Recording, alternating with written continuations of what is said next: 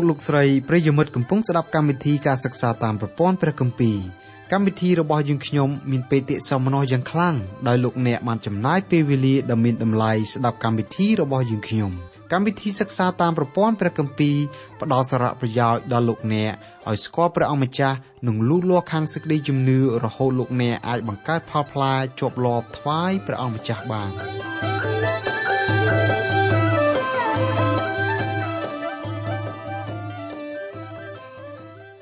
បាទអស់លោកលោកស្រីនិងបងប្អូនស្ងួនភ្ញែជាទីស្រឡាញ់ក្នុងព្រះនាមនៃព្រះម្ចាស់ព្រះយេស៊ូវនៅថ្ងៃនេះសូមលោកអ្នកបើកទៅកាន់ព្រះគម្ពីរពេត្រុសខ្សែទី1ចំពុក4ខ8ដល់ខ19ព្រះគម្ពីរពេត្រុសខ្សែទី1ចំពុក4ខ8ដល់ខ19ព្រះគម្ពីរពេត្រុសខ្សែទី1ចំពុក4ខ8តែមុនដំបូងបង្អស់ត្រូវឲ្យអ្នករាល់គ្នាមានសេចក្តីស្រឡាញ់គ្នាឲ្យអស់ពីចិត្ត ត្បិតសេចក្តីស្រឡាញ់នឹងគ្របបាំងអំពើបាបជាអនេកអនន្តនៅក្នុងឃ្លាដែលថាត្រូវឲ្យអ្នករាល់គ្នាមានសេចក្តីស្រឡាញ់គ្នាឲ្យអស់ពីចិត្តត្បិតសេចក្តីស្រឡាញ់នឹងគ្របបាំងអំពើបាបជាអនេកអនន្តសាវកពេត្រុសកំពុងទូលមានអំពីការប្រស្រ័យតាក់ទងរវាងអ្នកជឿនិងអ្នកជឿគម្ពីរសុភាសិតចំពុក10ខ12បានចែងថាឯសេចក្តីសំអប់នឹងបណ្ដាលឲ្យកើតមានហេតុទាស់តែងគ្នាតែសេចក្តីស្រឡាញ់តែងគ្របបាំងអស់ទាំងអំពើកំហុស កាលណាមានសេចក្តីស្អប់គ្នានៅក្នុងក្រុមជំនុំទីនោះគឺមានការឆ្លោះប្រកែកទាស់តែងគ្នាទ្រង់ទ្រាយនៃការឆ្លោះប្រកែកទាស់តែងគ្នានៅក្នុងក្រុមជំនុំមានជាអាចដូចជាក្រុមនេះមួយស្អប់ក្រុមនោះមួយហើយក្រុមនោះមួយស្អប់ក្រុមនោះមួយទៀតលោកគ្រូកងវិលម្នាក់មានសក់កណ្ដាញ់ដោះចំកណ្ដាលក្បាលលោកអ្នកនាំមុខចម្រៀងមិនចូលចិត្តលោកគ្រូដោយសារតែលោកគ្រូមានសក់កណ្ដាញ់ពេលដែលលោកគ្រូអធិប្បាយព្រះបន្ទូលគេចូលចិត្តស្ដាប់ព្រះបន្ទូលតែគេមិនចូលចិត្តសក់កណ្ដាញ់របស់លោកគ្រូ លោកឲ្យជាងកាត់សក់តម្រឹមជាច្រើនលើកច្រើនសារតែនៅតែដោះមកទៀតគ្រូកងវារូបនោះមិនចង់ឲ្យក្រុមជំនុំមានការល្អក់ចិត្តឡើយប៉ុន្តែលោកមិនអាចកែប្រែស្ថានភាពនោះបើគ្មានចិត្តស្អប់ម្លេះសំសក់កណ្ដាញ់ឥតជាបញ្ហាអីនោះទេព្រះគម្ពីរពេត្រុសខ្សែទី1ចំពុក4ខ9ចូលប្រព្រឹត្តនឹងគ្នាដោយសេចក្តីចៅរៅឥតមានត្អូញត្អែឡើយ កិរិយាចៅរៅមិនមែនគ្រាន់តែទទួលភ្ញៀវក្នុងលំនៅឋានរបស់យើងទេគ្រូអធិប្បាយព្រះបន្ទូលភាកច្រើនត្រូវការភាពស្ងប់ស្ងៀមដើម្បីរៀបចំមេរៀននិងអធិស្ឋានបើលោកអញ្ជើញទៅធ្វើការអធិប្បាយនៅក្នុងភូមិស្រុករបស់អស់លោកអ្នកសូមមេត្តាជួយរកទីកន្លែងសំណាក់មួយសំរុំដើម្បីឲ្យលោកគ្រូមានពេលវេលាគ្រប់គ្រាន់ផ្ទាល់ខ្លួនសម្រាប់លោកគ្រូផងលោកអ្នកមិនគួរយកគាត់ទៅដាក់នៅផ្ទះរបស់លោកអ្នកឡើយនាំឲ្យគាត់និយាយមិនចេះចប់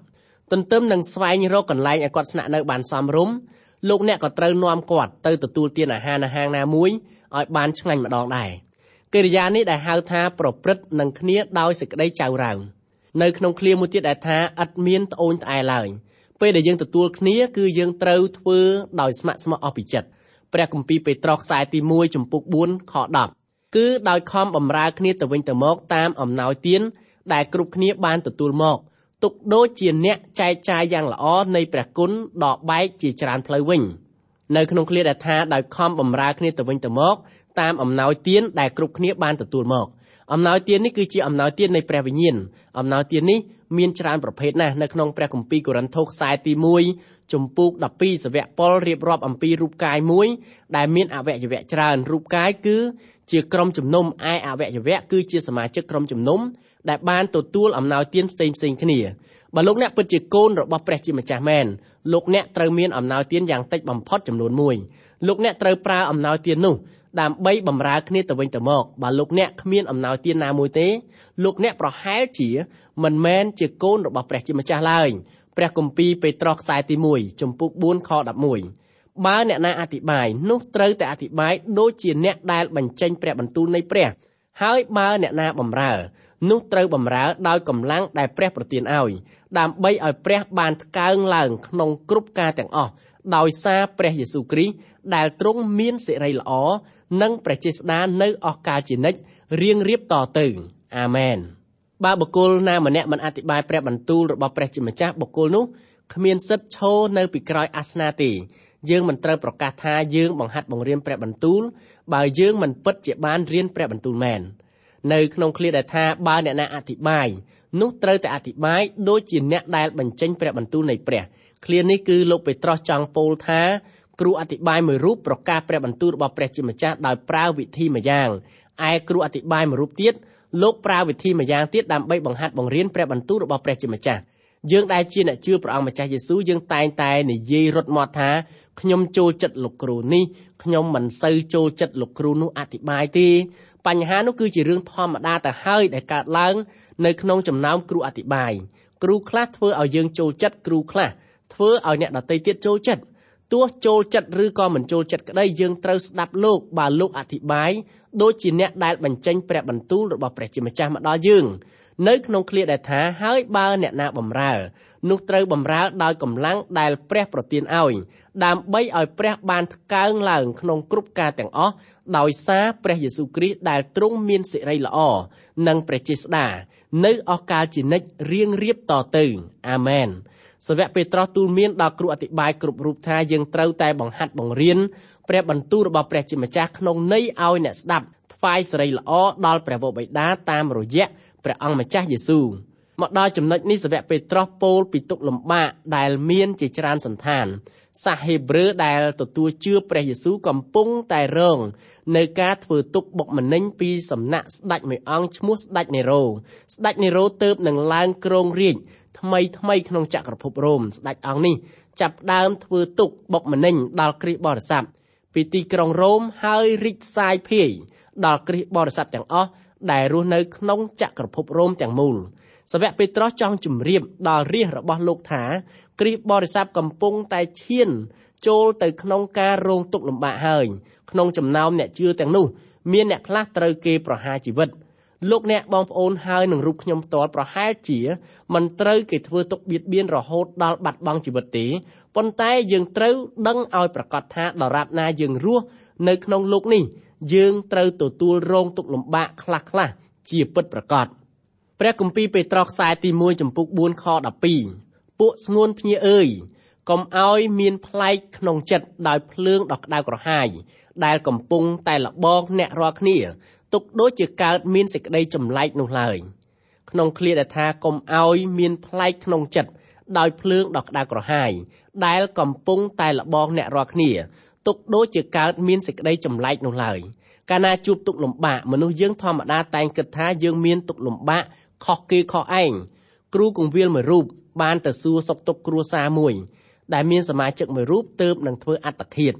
ពេលដែលលោកទៅដល់ឪពុកបានជម្រាបដល់លោកគ្រូថាហេតុអីបានជាការអាក្រក់នេះកើតឡើងដល់គ្រួសារខ្ញុំនៅលើលោកនេះគ្មានអ្នកណារងទុក្ខដូចខ្ញុំទេបន្ទាប់ពីបានសួរសុខទុក្ខគ្រួសារនោះរួចហើយលោកគ្រូក៏ធ្វើដំណើរមកដល់ផ្ទះគ្រួសារមួយទៀតដែលមានសមាជិកមួយរូបនៅក្នុងគ្រួសាររបស់គាត់ទើបនឹងស្លាប់បាត់បង់ជីវិតដែរនៅពេលដែលទៅដល់សមាជិកម្នាក់ក្នុងគ្រួសារបាននិយាយមកកាន់លោកគ្រូថាលោកគ្រូហើយ ហេតុអីបានជាការអាក្រក់នេះកើតឡើងដល់ខ្ញុំនៅលើលោកនេះគ្មានអ្នកណាម្នាក់រងទុក្ខដូចខ្ញុំទេករណីទាំងពីរខាងលើគឺជាឧទាហរណ៍បញ្ជាក់ថាកាលណាមនុស្សយើងជួបទុក្ខលំបាកយើងតែងតែគិតថា មានតែយើងទេដែលរងទុក្ខខ្លាំងជាងគេនោះខ្ញុំមិនដឹងថាលោកអ្នកកំពុងតែឆ្លងកាត់ទុក្ខលំបាកណាមួយទេប៉ុន្តែទោះបីជាមានទុក្ខលំបាកបែបណាដែលលោកអ្នកកំពុងតែឆ្លងកាត់ក៏ដោយសូមលោកអ្នក ជឿទុកចិត្តដល់ព្រះបន្ទូលរបស់ព្រះជាម្ចាស់ចោះថាទុក្ខលំបាករបស់លោកអ្នកមិនមែនខុសគេខុសឯងដោយដែលលោកអ្នកកំពុងតែគិតនោះទេលើលោកនេះមានអ្នករងទុក្ខដូចលោកអ្នកដែរពេលដែលព្រះជាម្ចាស់ជ្រើសរើសលោកប៉ុលធ្វើជាសាវករបស់ទ្រង់ព្រះអង្គមានបន្ទូលថាត្បិតខ្ញុំនឹងបង្ហាញឲ្យគាត់ដឹងជាត្រូវរងទុក្ខលំបាកទាំងអំបាលម៉ានដោយព្រោះឈ្មោះខ្ញុំព្រះគម្ពីរកិច្ចការចំពុក9ខ16 សាវកប៉ុលរងទុក្ខលំបាកយ៉ាងខ្លាំងក្នុងជីវិតរបស់លោកដូច្នេះការរងទុក្ខដែលយើងឆ្លងកាត់មិនមែនជារឿងចម្លែកទេពីព្រោះសូម្បីតែសាវកប៉ុលក៏រងទុក្ខខ្លាំងជាងទុក្ខលំបាកដែលយើងឆ្លងកាត់នោះទៅហើយខ្ញុំផ្ទាល់មិនដែលគិតថាខ្ញុំត្រូវប្រឈមមុខនឹងសេចក្តីលបួងណាមួយធ្ងន់លើសកម្លាំងខ្ញុំទេខ្ញុំតែងតែគិតថាអ្នកដែលជួបសេចក្តីល្បួងគឺជាអ្នកដែលលឺព្រះបន្ទូលខ្ញុំធ្វើការអធិប្បាយ ប៉ុន្តែតាមពិតខ្ញុំគឺជាអ្នកជួបប្រទះនឹងសេចក្តីល្បួងដ៏ធ្ងន់នៅក្នុងជីវិតដូចជាអស់លោកអ្នកបងប្អូនកំពុងតែជួបដែរនៅក្នុងសេចក្តីដែលបានចែងថាកុំឲ្យមានសេចក្តីចម្លែកក្នុងចិត្តដោយភ្លើងដ៏ក្តៅក្រហាយដែលកំពុងតែលបងអ្នករាល់គ្នាលួងដាវីតបានឆ្លងកាត់ភ្លើងនៃសេចក្តីលបងលោពេលដែលទ្រង់រស់នៅលើលោកនេះស្ដេចអង្គនេះបានហៅសេចក្តីលបងលោដែលកើតឡើងដល់រូបលោកថាជាគុកភ្លើងរំលាយដែក នៅក្នុងព្រះបន្ទូលរបស់ព្រះយើងតែងតែជួបប្រទះនឹងភ្លើងនៃការលបងលោជាច្រើនអន្លើនៅក្នុងខនេះសាវកពេត្រុសហៅសេចក្តីលបងលោថាជាភ្លើងដ៏ក្តៅក្រហាយលោកផ្ទាល់ជាអ្នកទទួលរងទុក្ខលំបាកនោះมันយូរប៉ុន្មាននៅក្នុងពេលខាងមុខលោកពេត្រុសត្រូវគេប្រហារជីវិតនៅលើឈើឆ្កាងព្រះជាម្ចាស់មានបំណងល្អជាទីបំផុតបានជាព្រះអង្គបណ្ដោយឲ្យយើងចាំបាច់ត្រូវឆ្លងកាត់ទុក្ខលំបាកណាមួយ ព្រះគម្ពីរពេត្រុសខ្សែទី1ចំពុក4ខ13ត្រូវអសប្បាយវិញដោយព្រោះមានចំណែកក្នុងការរងទុក្ខរបស់ព្រះគ្រីស្ទដើម្បីឲ្យអ្នករាល់គ្នាបានត្រេកអររីករាយជាខ្លាំងក្នុងកាលដែលសេរីល្អទ្រង់លេចមកហេតុអ្វីបានជាយើងត្រូវអសប្បាយនៅពេលដែលយើងឆ្លងកាត់ទុក្ខលំបាកទៅវិញពីព្រោះទុក្ខលំបាកត្រៀមចិត្តយើងសម្រាប់ទទួលព្រះអង្គម្ចាស់យេស៊ូវដែលទ្រង់ត្រូវយាងមកព្រះគម្ពីររ៉ូមចំពុក8ខ17សាវកប៉ុលបញ្ជាក់ថាបើសិនណាជាកូនព្រះហើយ នោះយើងក៏បានក្រងមរតកដែរគឺជាអ្នកក្រងមរតកនៃព្រះជាមួយនឹងព្រះគ្រីស្ទផងឲ្យតែយើងទទួលរងទុកជាមួយនឹងទ្រង់ចោះដើម្បីឲ្យបានដំកើងឡើងជាមួយនឹងទ្រង់ដែរក្នុងនាមយើងជាគ្រីស្ទបរិស័ទយើងត្រូវហ៊ានប្រឈមមុខនឹងហេតុការណ៍មួយថាដើម្បីរស់នៅជាជីវិតគ្រីស្ទបរិស័ទគ្មានវិធីសង្ខេបណាដែលធ្វើឲ្យជីវិតយើងមានភាពប្រសើររហូតនោះទេ ជីវិតគ្រីស្ទបរិស័ទដែលមានតម្លៃគឺជាជីវិតដែលត្រូវឆ្លងកាត់ទុក្ខលំបាកដែលព្រះជាម្ចាស់បណ្ដោយឲ្យកើតមានឡើងដល់យើងយើងត្រូវទទួលរងទុក្ខលំបាកដោយយល់ដល់ព្រះនាមព្រះត្បិតទ្រង់ក៏ធ្លាប់ទទួលរងទុក្ខលំបាកដោយដែលយើងកំពុងតែទទួលនេះដែរពេលដែលយើងទទួលទុក្ខលំបាកយើងមិនអាចយល់អំពីមូលហេតុនោះភ្លាមភ្លាមទេយើងយល់ពីមូលហេតុនោះនៅពេលដែលយើងចូលទៅបង្ហាញខ្លួននៅចំពោះវត្តមានរបស់ព្រះជាម្ចាស់នៅពេលនោះ យើងនឹងដឹងថាគ្មានអ្នកណាម្នាក់ហ៊ានប្រៀបផ្ទឹមទុកលំបាករបស់គេជាមួយនឹងសាវកពលជាដាច់ខាតសាវកពលទទួលរងទុកលំបាកយ៉ាងខ្លាំងដោយព្រោះព្រះគ្រីស្ទពេលដែលលោករស់នៅលើលោកនេះម្យ៉ាងទៀតយើងក៏មិនត្រូវរិះគន់ដល់សាវកស៊ីម៉ូនពេត្រុសដែរនៅពេលនោះយើងនឹងឃើញភាពរុងរឿងដែលគាត់បានទទួល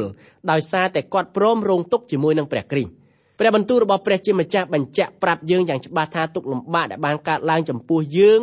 ដោយព្រោះព្រះគ្រីស្ទជាផ្នែកមួយនៃជីវិតគ្រីស្ទបរិស័ទសេចក្តីរងទុកលំបាកកែច្នៃជីវិតយើងឲ្យមានលក្ខណៈដូចអង្គព្រះយេស៊ូវនៅក្នុងលំនៅឋានរបស់គ្រីស្ទបរិស័ទក៏មានទុកលំបាកដែរកន្លងមកមានគេបានកំណត់ថាលំនៅឋានរបស់គ្រីស្ទបរិស័ទ ជាលំនៅឋានដែលមានទំនាក់ទំនងយ៉ាងផ្អែមល្ហែម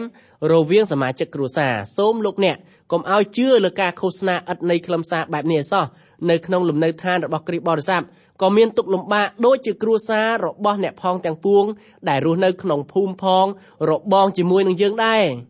ព្រះគម្ពីរពេត្រុសខ្សែទី1ចំពុក4ខ14 បើសិនជាគេតេះដៀនអ្នករាល់គ្នាដោយព្រោះព្រះគ្រីស្ទនោះមានពរហើយពីព្រោះព្រះវិញ្ញាណដ៏មានសេរីល្អគឺជាព្រះវិញ្ញាណនៃព្រះទ្រង់សន្ធិដ្ឋលើអ្នករាល់គ្នាហើយ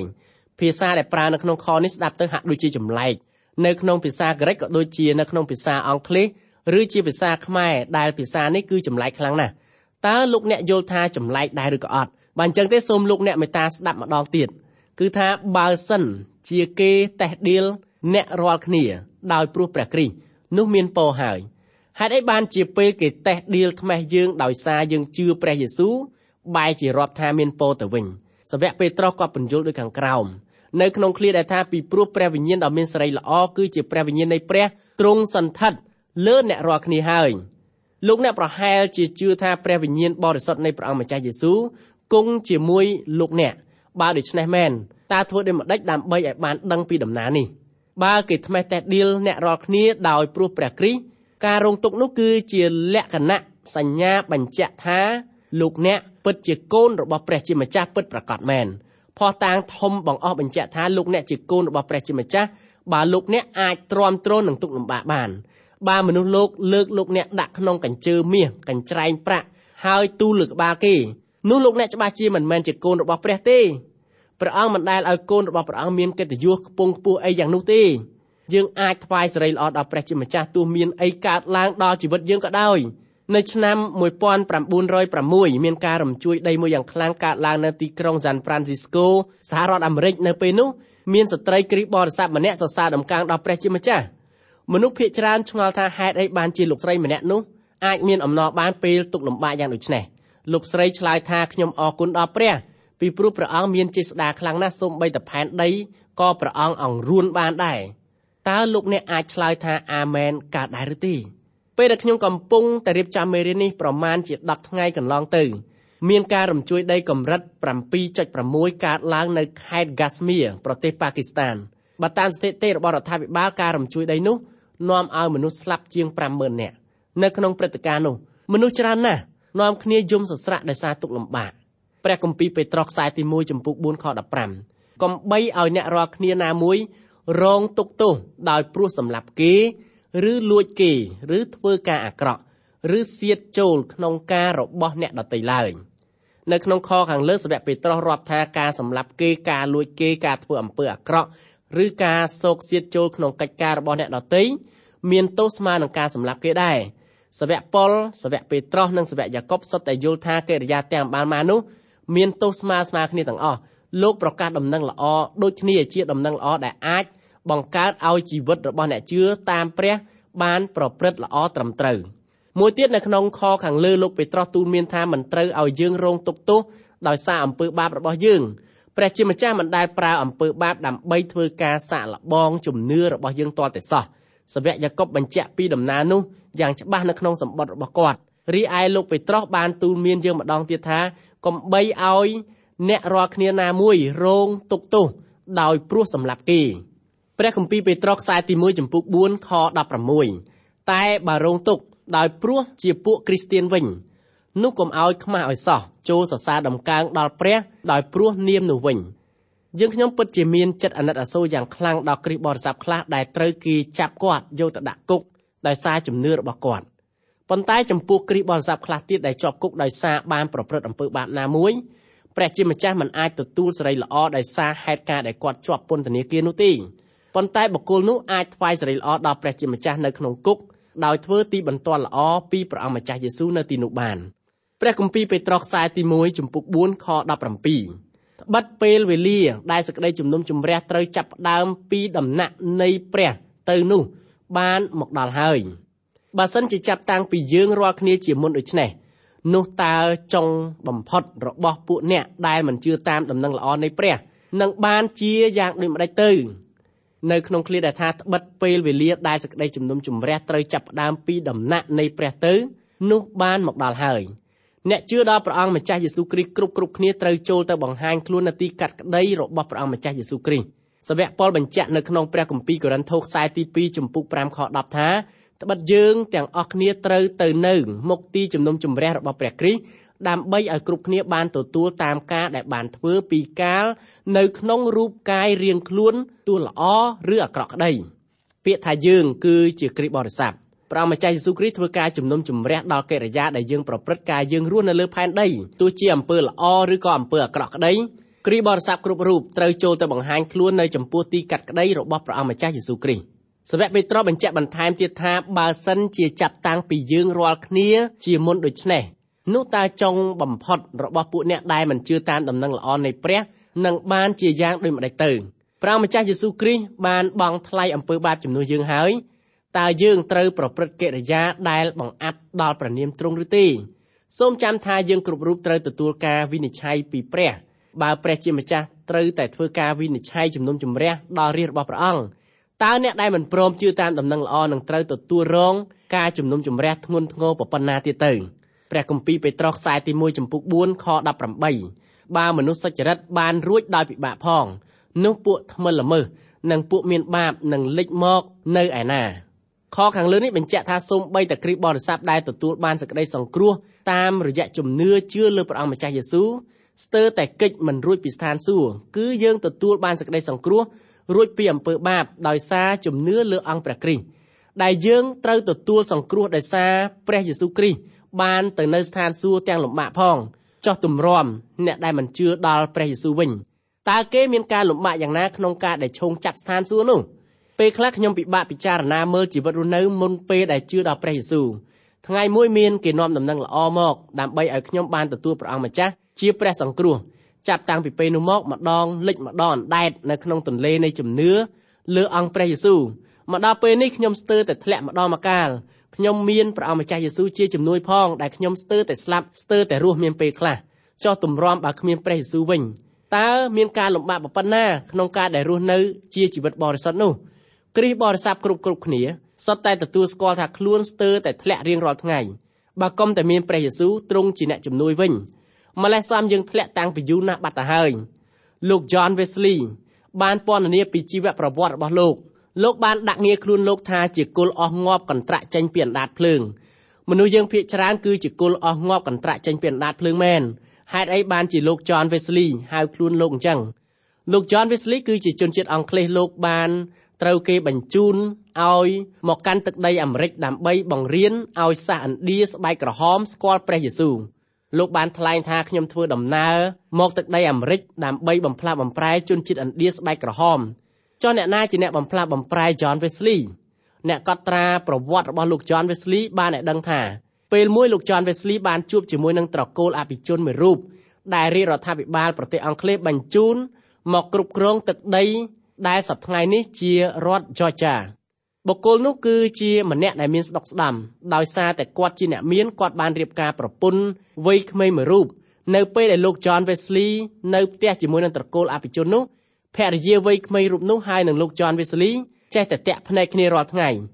មិនយូរប៉ុន្មានលោក John Wesley មានចិត្តប្រតិព័ទ្ធទៅលើស្ត្រីរូបនោះលោកលោបលួចបបួលស្ត្រីរូបនោះចាក់ចេញពីវិមានស្ដុកស្ដាំទៅរស់នៅក្នុងព្រៃដែលមានជនជាតិឥណ្ឌារស់នៅ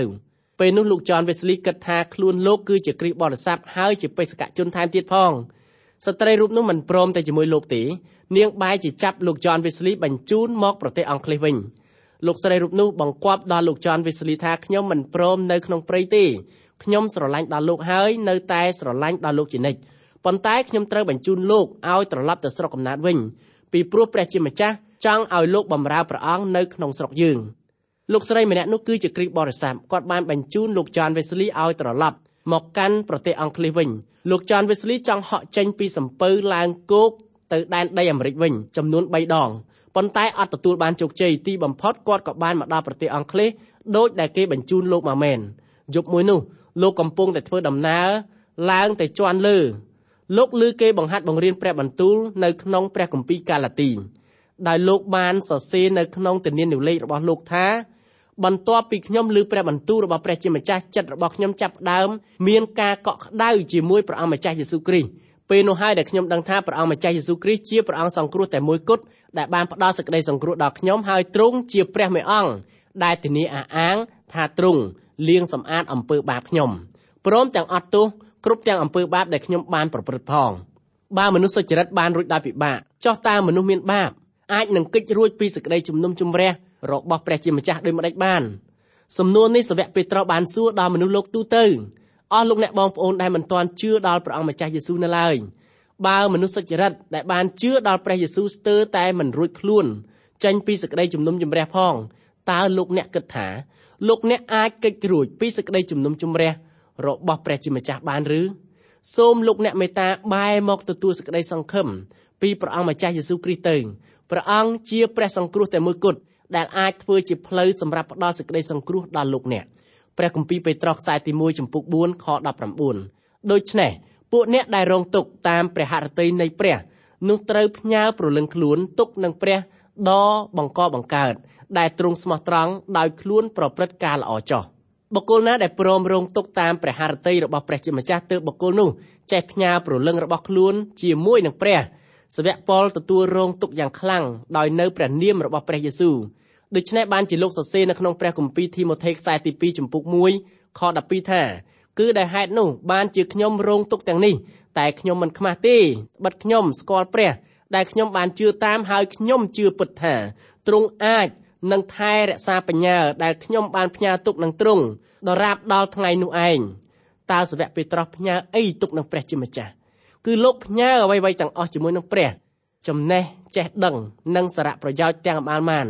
ដែលលោកបានទទួលកន្លងទៅ លោករាប់ថាជាការខាតបង់ទាំងអស់រីឯអ្វីៗដែលលោកពីមុនយល់ថាជាការខាតបង់ឥឡូវនេះបែរជាចំណេញដើម្បីឲ្យលោកបានព្រះយេស៊ូវគ្រីស្ទគង់ជាមួយនឹងលោកលោកប៉ុលបានរៀបរាប់ការ8យ៉ាងតាក់ទងនឹងទំនុកចិត្តរបស់លោកបន្ទាប់ពីលោកទទួលសេចក្តីសង្គ្រោះ ពីព្រះយេស៊ូវគ្រីស្ទហើយហេតុការទាំង8យ៉ាងនោះមានរៀបរាប់នៅក្នុងព្រះគម្ពីរហ្វីលីបចំពូក3ខ1ដល់ខ6លោកបានបញ្ជាក់ទៀតថាប៉ុន្តែសេចក្តីអ្វីដែលមានប្រយោជន៍ដល់ខ្ញុំពីមុននោះខ្ញុំបានរាប់ជាខាតវិញដោយព្រោះព្រះគ្រីស្ទហើយខ្ញុំក៏រាប់គ្រប់ទាំងអស់ទុកដូចជាខាតដែរដោយព្រោះសេចក្តីដែលប្រសើរជាង គឺដោយស្គាល់ព្រះគ្រីស្ទយេស៊ូវជាព្រះអង្គម្ចាស់នៃខ្ញុំដែលដោយយល់ដល់ទ្រង់ខ្ញុំបានខាតគ្រប់ទាំងអស់ ហើយបានរាប់ទាំងអស់ទុកដូចជាសម្រាមប្រយោជន៍ឲ្យបានព្រះគ្រីស្ទវិញព្រះគម្ពីរហ្វីលីបចំពុក3ខ7និងខ8សាវកប៉ុលអះអាងថាលោកសុកចិត្តខាតបង់អ្វីៗទាំងអស់ដែលលោកទុកចិត្តពីមុនហើយឥឡូវនេះ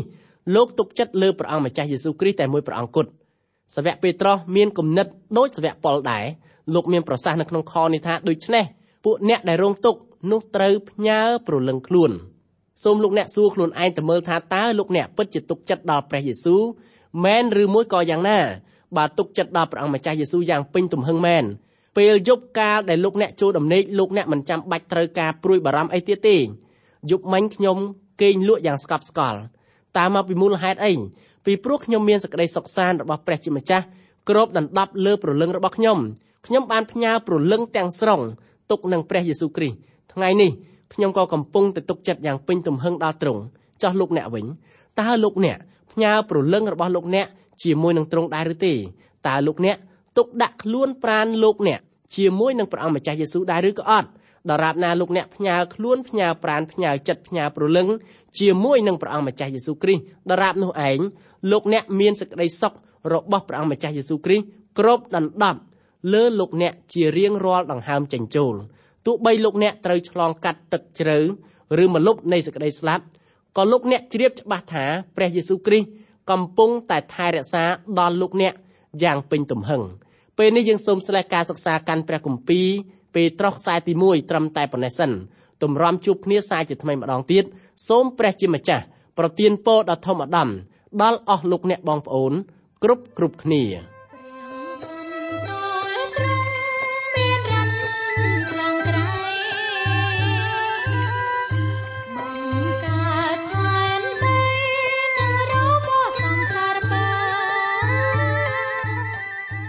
កម្មវិធីនេះផ្លិតឡើងដោយអង្គការ Transworld កម្ពុជាសហការជាមួយ Through the Bible Network សូមលោកអ្នកបើកស្ដាប់កម្មវិធីនេះជាបន្តទៀតរៀងរាល់ថ្ងៃច័ន្ទដល់ថ្ងៃសុក្រនៅវេលាម៉ោងដដែលប្រសិនបើលោកអ្នកខកខានក្នុងការស្ដាប់កម្មវិធីរបស់យើងខ្ញុំសូមលោកអ្នកចូលទៅកាន់គេហទំព័រ www.ttb.twr.org/